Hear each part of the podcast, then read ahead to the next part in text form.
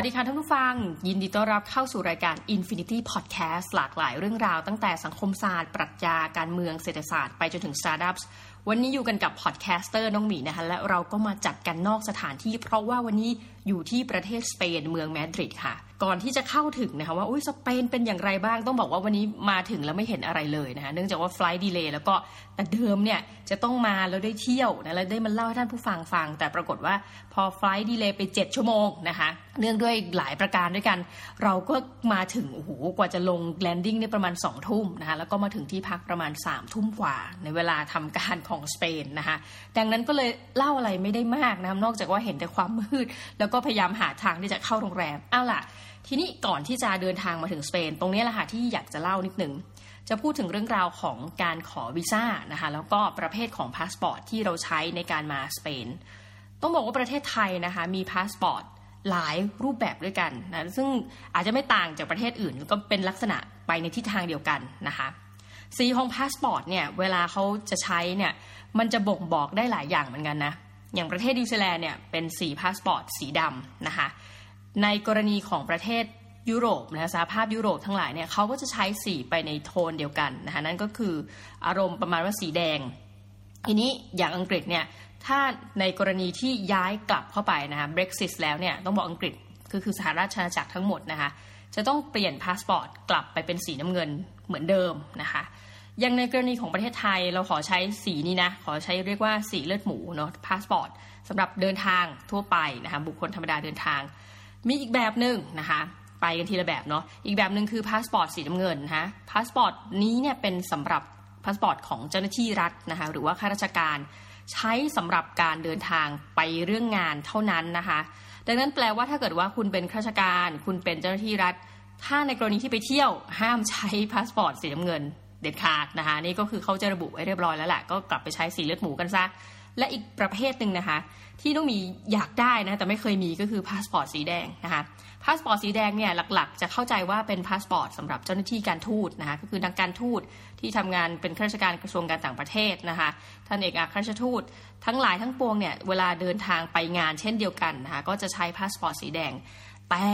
อย่าเพิ่งเข้าใจว่าพาสปอร์ตสีแดงจะมีเฉพาะบุคลากรในกระทรวงการต่างประเทศอันที่จริงแล้วนะคะนายกรัฐมนตรีแล้วก็บุคคลสำคัญหลายๆคนเลยเนี่ยมีโอกาสได้ใช้พาสปอร์ตสีแดงมาเรียบร้อยโรงเรียนประเทศไทยแล้วนะคะอย่างที่เคยได้ยินก็คือว่ากรณีของคุณธงชัยใจดีนะคะหลายคนต้องบอกงี้นักกีฬาที่สร้างชื่อเสียงให้กับประเทศไทยคือหลายครั้งเนี่ยต้องบอกเลยเวลาไปแข่งขันจะมาขอวีซ่านะคะโอ้โหใช้เวลานานมากเนาะแต่ละประเทศในกรณีที่จะไปหรือบางครั้งเป็นทัวร์นาเมนต์แล้วก็จากประเทศนี้ต้องเดินทางไปอีกประเทศนึงเลยเนี่ยการที่ได้มาซึ่งวีซ่าบางประเภทเนี่ยมันสะดวกสบายกว่าซึ่งเราก็เข้าใจว่าเนี่ยอย่างกรณีบุคคลสร้างชื่อเสียงกับประเทศไทยเนี่ยมีบางกรณีเหมือนกันนะแล้วแต่ด้วยว่านายกจะอนุมัติหรือเปล่านะก็จะได้เป็นพาสปอร์ตสีแดงทีนี้น้องหมีก็เดินทางมาสเปนด้วยพาสปอร์ตสีน้ำเงินนะเหตุผลก็คือว่าเราลางานมาเรียบร้อยนะคะมาเรื่องงานประเด็นก็คือว่าตอนแรกเนี่ยเข้าใจว่าเราไม่ต้องขอวีซ่ามาสเปนนะคะแต่ว่าเป็นการเข้าใจผิดอย่างมหันต์ทีนี้ถ้าถามว่าเอ๊ะประเทศไหนบ้างที่เราไปได้โดยไม่ต้องขอวีซ่าหรือไปได้แต่ต้องขอวีซ่าและอีกประเภทหนึ่งก็คือไปได้แต่ต้องขอวีซ่าแบบ upon arrival นะคะคือหมายถึงว่าไปถึงประเทศนั้นแล้วค่อยไปทำวีซ่าเพื่อความสะดวกสบายของประเทศนั้นที่เขายกให้เราเนาะก็สามารถ Google เข้าไปหาได้เลยค่ะว่าประเทศไหนที่ต้องใช้วีซ่าจากกระทรวงเว็บจากกระทรวงต่างประเทศเนี่ยเขาจะระบุไว้ให้เรียบร้อยที่นี่เราก็จะเห็นความแตกต่างแล้วแหละอย่างกรณีของน้องหมีเนี่ยเวลาใช้พาสปอร์ตเล่มธรรมดาไปเที่ยวเนี่ยโอ้โหเราจะพบว่าหลายประเทศที่เราอยากไปต้องขอวีซ่าทั้งนั้นนะคะส่วนถ้ากรณีพาสปอร์ตสีน้ำเงินอ่ะเนี่ยเล่าให้ฟังนิดนึงจริงๆหลายประเทศนะคะในสหภาพยุโรปเนี่ยเราไปโดยที่เราไม่ต้องขอวีซ่าเช่นอะไรบ้างนะอย่างไปเยอรมันเนี่ยก็ไม่ต้องขอไปนอร์เวย์เนี่ยก็ไม่ต้องขอสเปนก็เลยย่ามใจปรากฏว่าเขาจะมีโน้ตไว้นิดนึง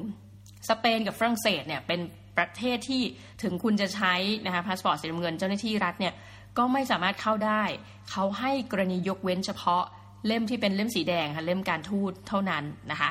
ก็ประมาณนี้น้องหมีก็โอ้โหพอเห็นแล้วก็แบบเหนื่อยเลยนะคะต้องไปขอทำวีซ่าปรากฏว่าสถานทูตสเปนเนี่ยเขาก็เหมือนมีการจ้างนะคะบริษัทที่มีชื่อว่า BLS ก็เป็น external แหละเป็นผู้จัดการนะเรื่องของการรับสมัครวีซ่าแต่ว่ารับเอกสารมาเรียบร้อยแล้วเนี่ย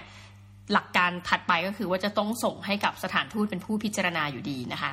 ทีนี้หลายคนไปอ่านพันทิปมาต้องบอกนี้เพราะว่าน้องหมีใช้เวลาน้อยมากคือมีเวลาน้อยมากด้วยแหละในการที่จะแอพพลายวีซ่านะคะเพราะว่าตอนที่รู้ว่าจะได้ไปก็ไปวุ่นเรื่องนู้นเรื่องนี้อยู่แล้วก็ต้องใช้พาสปอร์ตเนี่ยเดินทางไปประเทศนอร์เวย์ก็เลยกว่าที่จะแบบทำเรื่องขอเดินทางไปยังสเปนจริงเนี่ยช้ามากปรากฏว่าไปอ่านในเว็บไซต์ของ BLS นะคะเขาบอกว่าต้องขอก่อน15วันทำการคือตอนแรกนับ15วันคือเรานับเสาร์อาทิตย์ปรากฏว่าต้องไปดูคอนดิชันของมันดีๆนะคะอย่างกรณีของสเปนเนี่ยนับ15วันทำการเผื่อไปเลย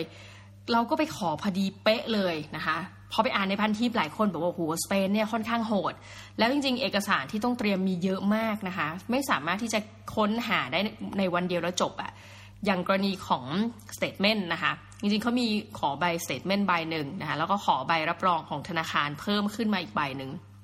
ขอใบที่สมมุติเราถูกเชิญจากทางการสเปนมาเนี่ยต้องขอจดหมายฉบับนี้นะคะหนังสือรับรองด้านการทำงานคือต้องบอกจริงว่าการที่จะขอวีซ่าไปอย่างยิ่งนะโดยเฉพาะในสภาพยุโรปเนี่ยเราก็จะเรียกว่าเป็นวีซ่าประเภทเนาะเชงเก้นวีซ่านะคะคือมันจะมีแบบฟอร์มที่เหมือนกันหมดนั่นแหละนะของประเทศที่เป็นอยู่ในเครือสมาชิกสหภาพยุโรปเพียงแต่ว่าตัวผสมภาษาอะไรที่เราไปโหลดมาจากแต่ละเว็บเนี่ยมันอาจจะแตกต่างกันบ้างเล็กๆน้อยๆนะคะแต่ว่าหลักการเนี่ยโดยเหมือนกันหลายคนบอกว่าสเปนค่อนข้างโหดแต่น้องหมีเชื่อว่ามาตรฐานเขาแบบเดียวกันนะเพียงแต่ว่าเราไปขอที่สถานทูตผ่านสถานทูตไหนเท่านั้นเองในหลายกรณีหลายคนจะเข้าใจผิดนะคะว่าเฮ้ยถ้าเราเดินทางไปหลายๆประเทศของเชงเก้นเนี่ยแล้วเราควรจะขอวีซ่าในประเทศแรกที่เราไปอันที่จริงเนี่ยเคยไปทำเช่นนั้นเหมือนกันปรากฏว่าถูกไล่ออกมานะแต่ตอนนั้นไปทำเชงเก้นที่ประเทศอังกฤษนะคะเขาบอกว่าจริงๆอ่ะต้องดูเป็นกรณีเลยแล้วหลักๆก็คือว่าเราอยู่ประเทศไหนนานที่สุดเนี่ยเราควรจะไปทำวีซ่ากับประเทศนั้นนะในกรณีนั้นน้องหมีตอนนั้นอ่ะเข้าฝรั่งเศสก่อนก็ย่ามใจเลยเดินแบบไปทำเลยของฝรั่งเศสปรากฏถูกไล่มาแล้วเขาบอกเฮ้ยอันนี้มันต้องทำของอิตาลีเพราะว่าเราอยู่อิตาลีนานที่สุดนะคะประมาณนี้ยังไงก่อนที่จะไปทำวีซ่าเหล่านี้อยากให้นั่งดูให้ละเอียดจริงๆเพราะว่าน้องหมีเตรียมเอกสารไปยังพลาดเลยนะคะเรื่องของสเตทเมนต์ประมาณนี้เราก็ต้องบอกว่าวันที่เราไปทำเรื่องขอยื่นวีซ่าจริงๆอ่ะปรากฏคนถูกรีเจ็คพอสมควรเลยแหละเนื่องมาจากการเตรียมเอกสารที่มันไม่ชัดเจนนะคะแล้วก็เขาก็เลยปัดตกลงมาตั้งแต่ด่านแรกประมาณนี้เราเลยบอกว่าเตรียมก่อนไว้ดีกว่านะคะแล้วหลายคนที่แบบเขารีวิวกันก็บางคนก็ไปกัน2รอบ3รอบเหมือนกันนะคะทีนี้ตอนไปยื่นตอนแรกเนี่ยเราบอกว่าเฮ้ยคือไม่ต้องเดินทางไปเลยหรอนะคะในกรณีนี้เนี่ยต้องเดินทางไปเองนะคะในการยื่นขอวีซ่าไปยังประเทศสเปนเหตุผลก็คือเขาจะเก็บฐานข้อมูลเราค่ะก็คือระบบ biometrics นะคะซึ่งตอนนี้เมืองไทยเราก็เห็นมีทำแล้วนะคะแต่ว่าอย่างของเชงเก้นเนี่ยเขาทำกันเป็นเขาเรียกว่าโอ้โหเป็นกิจจลักษณะทำเป็นล่ำเป็นสันเลยนะเพื่อเก็บข้อมูลทางกายภาพของเรานะคะแบบบันทึกออนไลน์ลงไปแล้วปรากฏว่าข่าวดีก็คือว่าอันนี้พูดไม่ได้เพื่ออวยนะคะทั้ง BLS แล้วก็ทั้งสถานทูตหลังจากที่บอกแล้วว่า15วันเนี่ยแล้วเราก็ขอไปเต็มพอดีเป๊ะไปเลยเราก็เป็นกังวลเหมือนกันว่าเราจะได้หนังสือเดินทางกลับคืนภายใน15วันจริงๆไม่นะเพราะว่าถ้านับปุ๊บนะคะต้องมีหนังสือเดินทางถ้าครบตามนั้นจริงนะจะออกก่อนวันเดินทางล่วงหน้าเพียงแค่1วันเท่านั้นซึ่งเป็นอะไรที่แบบโอ้โหสยองมากนะคะปรากฏว่าเร็วมากท่านผู้ฟัง3วันเท่านั้นเองนะคะทาง BLS เราต้องมีตัวเลขไปเช็คเองอะนะเราก็ไปเช็คปุ๊บเขาบอกเลยว่าแบบ ready to dispatch นะคะก็คือสามารถไปรับได้เลยอะไรเงี้ยก็ถือว่าเป็นคำชมแล้วกันว่าโอ้โหถึงแม้จะบอกว่า15วันแต่ว่าเอาเข้าจริงๆเนี่ย3วันได้นะคะแต่ก็ทุลักทุเลพอสมควรเพราะว่าเรายังไงต้องเสียเวลาทั้งเดินทางไปทำเนาะส่วนวันไปรับเนี่ยโชคดีหน่อยก็คือว่าเราสามารถให้คนอื่นไปรับแทนได้นะก็ทำหนังสือมอบอำนาจแต่ว่าน้องมีก็เดินทางไปเองนะไปรับเองเพราะว่ากลัวจะหนังสือเดินทางมาไม่ทันถึงมือทีนี้มาเรื่องเดินทางมาสเปนดีกว่าต้องบอกว่าเป็นหนึ่งในคนที่1นะไม่ชอบการขึ้นเครื่องบินเลยแต่ว่าเป็นคนที่ดูไงไม่รู้ดวงมันจะต้องเดินทางเนาะแต่ว่าถัดไปเนี่ยเราเป็นคนชอบนั่งพิจารณาถึงสนามบินนะคะ ต้องบอกว่าตั้งแต่ไปมานู่นนี่นั่นเนี่ยสนามบินหนึ่งที่เราชอบที่สุดเพราะมันมีการเปลี่ยนแปลงตลอดท่านผู้ฟังนั่นก็คือสนามบินของประเทศสิงคโปร์คนสิงคโปร์เนี่ยคือน้องหมีเนี่ยเป็นหนึ่งในคนที่รักประเทศนี้มากนะแล้วก็มีเพื่อนฝูงเนี่ยอยู่ประเทศนี้พอสมควรนะจริงพูดไปในหลายๆรายการแต่ว่าเราต้องบอกสักนิดนึงว่าคนสิงคโปร์เขาจะพูดเองเลยว่ามาประเทศเขาที่ไรเนี่ยถ้าคุณมาปีนี้นะเว้นไป2ปีมาใหม่คุณจะเห็นสิงคโปร์ในภาพที่ไม่เหมือนเดิมเพราะมันเปลี่ยนแปลงอยู่ตลอดฮะและสิ่งที่เราเห็นว่าเขาเปลี่ยนแปลงได้อย่างชัดเจนอันนึงจริงๆเลยนะนั่นก็คือเรื่องของสนามบินคือมาแต่ละครั้งมันจะมีกิมมิคอะไรที่มันน่าสนุกอะนะมีครั้งนึงจัดธีมแฮร์รี่พอตเตอร์นะน้องหมีก็เดินทางไปถึงเป๊ะพอดีเลยแล้วเราก็เลยไปถ่ายรูปกับซุ้มแฮร์รี่พอตเตอร์ต่างๆถึงแม้เราจะไม่ใช่แบบโหแบบแฟนจ๋านะเรารู้สึกอินไปด้วยเลยไปดูบ้านของสองพี่น้องวีสลีย์นะคะเป็นยังไงบ้างร้านขายของเล่นของมายากลของเขาอะหรือว่าร้านขายขนมลูกกวาดนะมีแบบร้านบัตเตอร์เบียอะไรเงี้ยเข้าไปดูโอ้โหแบบได้กลิ่นคือทำดีมากๆจริงๆแล้วเราก็รู้สึกว่าเฮ้ยคนเนี่ยถึงเราจะไม่ได้เดินทางมาแบบสิงคโปร์เพื่อที่จะมาสนามบินโดยตรงอะแต่พอมาแล้วมันมีความสุขคือเราเดินในสนามบินแล้วรู้สึกว่าไม่อยากจะเรียกว่าไม่มีเบื่อเลยนะคะเดินไม่ต้องช้อปปิ้งด้วยนะแค่เดินดูบรรยากาศเดินดูแบบต้นคริสต์มาสอะไรเงี้ยมีความสุขมากและล่าสุดก็เปลี่ยนไปอีกแล้วใช่ไหมพอมารอบนี้เราก็จะไม่เห็นธีมแฮร์รี่พอตเตอร์ละแต่ว่าเราก็จะไปเห็นการปรับผังโฉมใหม่นะของสนามบินชางฮีของสิงคโปร์นะคะอันนี้ถือว่าเป็นหนึ่งในท็อปที่เราชอบมากๆจริงๆนะแล้วก็เดินแบบแค่เข้าไปที่งวงช้างนี่แบบกลิ่นจะหอมฟุ้งที่นี่มาขอรีวิวหน่อยนะรอบนี้เนี่ยเดินทางจากสุวรรณภูมินะคะมาดูไบเนาะจากดูไบแล้วก็มาสนามบินมาดริดนะคะของประเทศสเปนจริงๆชื่อเขายากกว่านี้นะแต่เราขอเรียกย่อเป็นสนามบินที่มาดริดทีนี้ดูไบเนี่ยต้องบอกเลยว่าคือโซนเนี้ยมาบ่อยนะคะคือมาทรานสิตอย่างเดียวเท่านั้นนะไม่ได้มาเที่ยวดูไบเอ่ยนะคะอาบูดาบีอะไรเงี้ยมาปุ๊บสภาพที่เราเห็นก็จะเหมือนกันคือสถานที่ช้อปปิ้งมีพร้อมนะให้เราช้อปปิ้งได้อยู่ตลอดเวลาเปิด24ชั่วโมงนะคะช้อปกันเข้าไปแล้วก็ราคาเอาจริงๆนะที่ดูไบเนี่ยมีบางวันราคาถูกกว่าที่ไปซื้อที่ดิวตี้ฟรีที่ยุโรปอันนี้พูดเลยในฐานะคนที่ไม่ช้อปปิ้งนะแต่ว่าคนอื่นคนนู้นคนนี้เขาฝากมาเราก็นั่งเทียบราคาให้ดูเลยว่าเฮ้ยเอาจริงเพราะว่าบางวันเนี่ยมันจะมีแบบเทศกาลอะไรของเขาที่เขาคิดขึ้นมาเองนะคะของที่ดูไบเนี่ยแล้วเขาก็จะลดราคาคราวก่อนเนี่ยมีคนฝากซื้อน้ำหอมปรากฏว่าน้ำหอมเนี่ยเหมือนแบบซื้อ2แถม1อะไรเงี้ยซึ่งโปรโมชั่นเนี้ยมันจะไม่มีในยุโรปที่เราไปดูนะคะก็ถือว่าเป็นคำชมแล้วกันสำหรับสนามบินดูไบนอกจากนี้เนี่ยเราจะพบอะไรในสนามบินดูไบบ้างนะคือต้องบอกว่าเป็นเหมือนกับhidden gem นะคะที่น้องหมีไปค้นพบก็คือว่ามันมีห้องอาบน้ำอันนี้ชอบมากชอบจริงสนามบินใดก็ตามที่มีห้องอาบน้ำให้นี่ถือว่าเป็นสิ่งที่สุดยอดมากนะคะแต่ว่าอย่างไรก็ตามเราคิดว่าอันนี้อาจจะอยากเสริมก็คือแหมจริงให้เราเช่าผ้าขนหนูนะคะหรือว่าซื้อมีอุปกรณ์ที่มันอยู่พร้อมอะข้างหน้าโดยที่แบบพอดีว่าเดินเข้าไปแล้วมันเป็นห้องเปล่าๆแล้วก็มีเหมือนแบบฝักบัวให้เราอาบน้ำแค่นั้นอะคือต้องแปลว่าเราต้องเตรียมพร้อมทุกอย่างของเขิงหรือว่าตู้ล็อกเกอร์อะไรก็ไม่ได้มีให้นะคะคือเราต้องแบบเอาไปแหม่วางไว้ตรงแบบข้างหน้าห้องน้ำที่เราห้องอาบน้ำเนี่ยอันนี้อาจจะเสียดายนิดนึงว่าเฮ้ยธีมมันดีมากแต่ว่าถ้าเกิดเตรียมพร้อมกว่านี้เราก็จะชอบมากนะนี่คือเรื่องราวของสนามบินดูไบทีนี้พอดีเรื่องคือว่าขามาจากสุวรรณภูมิมาดูไบเนี่ยนะคะมันเลทไป1ชั่วโมงทำให้น้องมีตกเครื่อง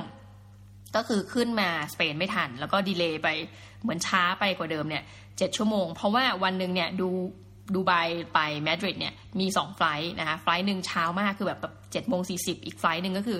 14:40 คือมีแค่นี้แปลว่าตกของ 7:00 นกว่าคือคุณต้องขึ้นอีกที 14:00 นกว่าน้องมีก็เลยมีเวลาแบบโอ้โหเดินชมนะคะแล้วก็นั่งเล่นนอนเล่นสิ่งที่ต้องชมเลยเกี่ยวกับสนามบินดูไบก็คือว่าคุณจะไม่ได้รู้สึกว่าที่นั่งมันไม่พอนะคะณจุดหนึ่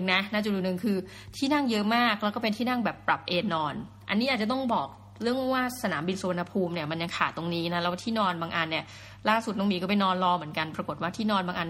ผุขาดแล้วคือแปลกมากเก้าอี้เบาะของเราทั้งหลายเนี่ยมักจะ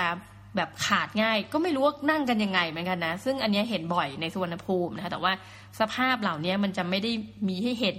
อยู่บ่อยนักในดูไบคือที่นอนที่เขาแบบเหมือนมันก็ไม่ได้นอนแบบ180องศาเนาะมันก็จะแบบบวกคือนอนเอนน่ะมันสภาพยังดีมากนะคะแล้วก็อาหารการกินอะไรก็ค่อนข้างสมบูรณ์พอดีไฟล์เนี่ยเลื่อนไปแต่เดิมเนาะก็คือประมาณ7ชั่วโมง คือถ้า8ชั่วโมงเนี่ยดีมากจะได้นอนโรงแรมนะแต่ว่าโอเคไม่เป็นไรเราก็ถือว่าเรายกผลประโยชน์ให้จำเลยเพราะว่าคือพยายามจะไปถามเขาแล้วว่าจะนอนโรงแรมได้ไหมเพราะโอ้โหมันนานมากเขาก็บอกว่าต้อง8ชั่วโมงเท่านั้นนะคะไม่มีข้อยกเว้นแต่ว่าเราก็ได้คูปองฟรีถามว่าตกเครื่องเนี่ยได้อะไรบ้างนะคะโดยที่ไม่ใช่ความผิดของเรานะก็จะเป็นคูปองรับประทานอาหารซึ่งต้องบอกว่าเขาก็ระบุมาอีกว่าให้ไปทานร้านไหนได้บ้างไม่ได้บ้างนะคะแล้วก็ของดูไบเนี่ยมันจะมีเหมือนกับตัวTerminal A B C อย่างเงี้ยเขาจะบอกเลยว่า Terminal A ทานที่ไหนได้นะคะ B C ตามฟอร์มก็มีก็เซฟโซนที่สุดนะคะก็คือเดินไปทานที่แมคโดนัลด์แต่ก็ไม่ได้แปลว่าพอไปถึงแล้วเราจะสั่งได้ทุกเมนูนะคะพอบอกว่าเรายื่นคูปองตัวเนี้ยที่เขาสายการบิน Emirates เนาะไปกับ Emirates ให้มาว่าเนี่ยเราแบบดีเลย์ไฟมันดีเลย์อะไรเงี้ยเพราะนู่นนี่นั่นเขาก็บอกว่าโอเค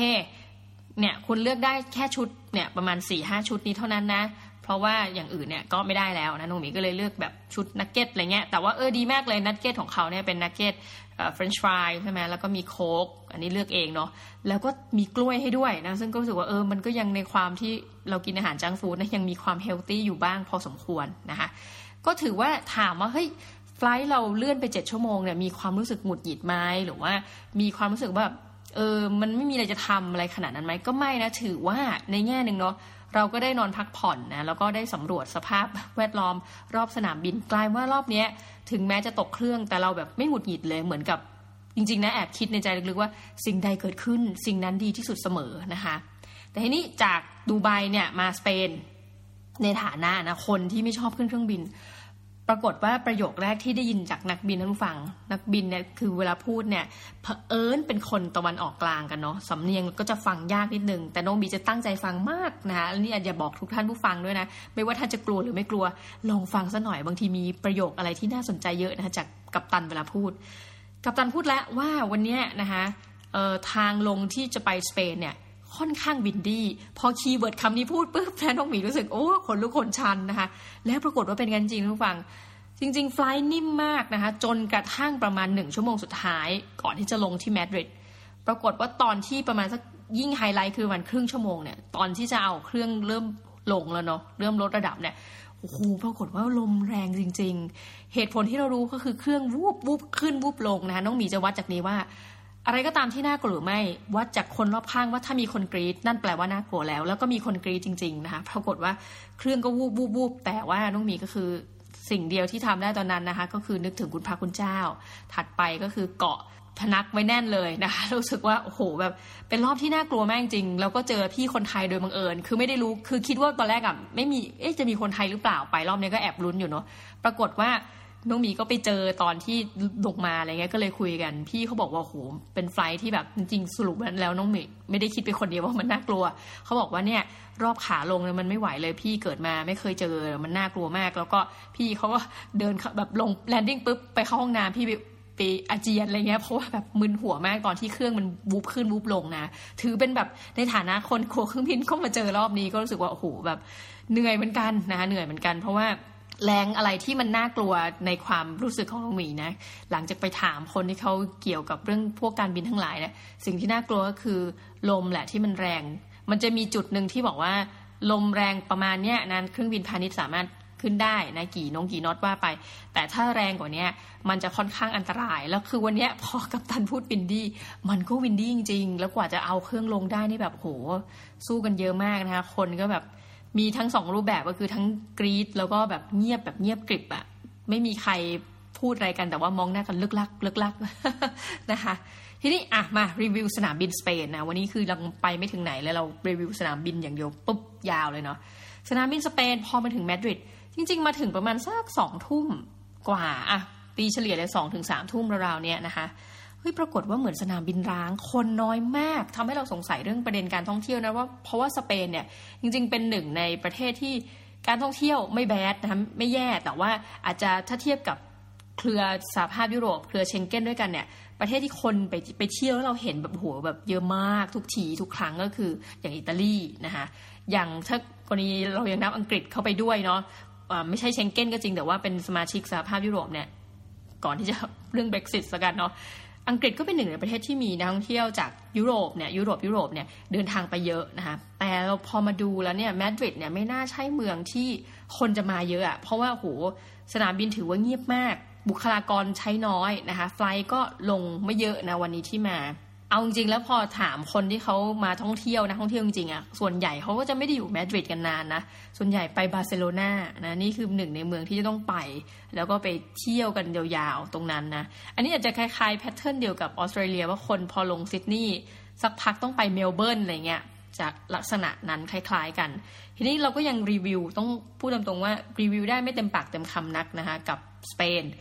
คือตัวสนามบินโล่งลึงนะคะ process การเช็คอินเข้าไปตรวจคนตม.นี่คือเยี่ยมมากรวดเร็วคือแบบรอไม่นานนะคะประเทศที่นานบอกเลยตั้งแต่เคยไปมาเนี่ยนานแบบโอ้ยคือลงมาทีไรรู้สึกเบื่อนะคะหนึ่งคืออังกฤษ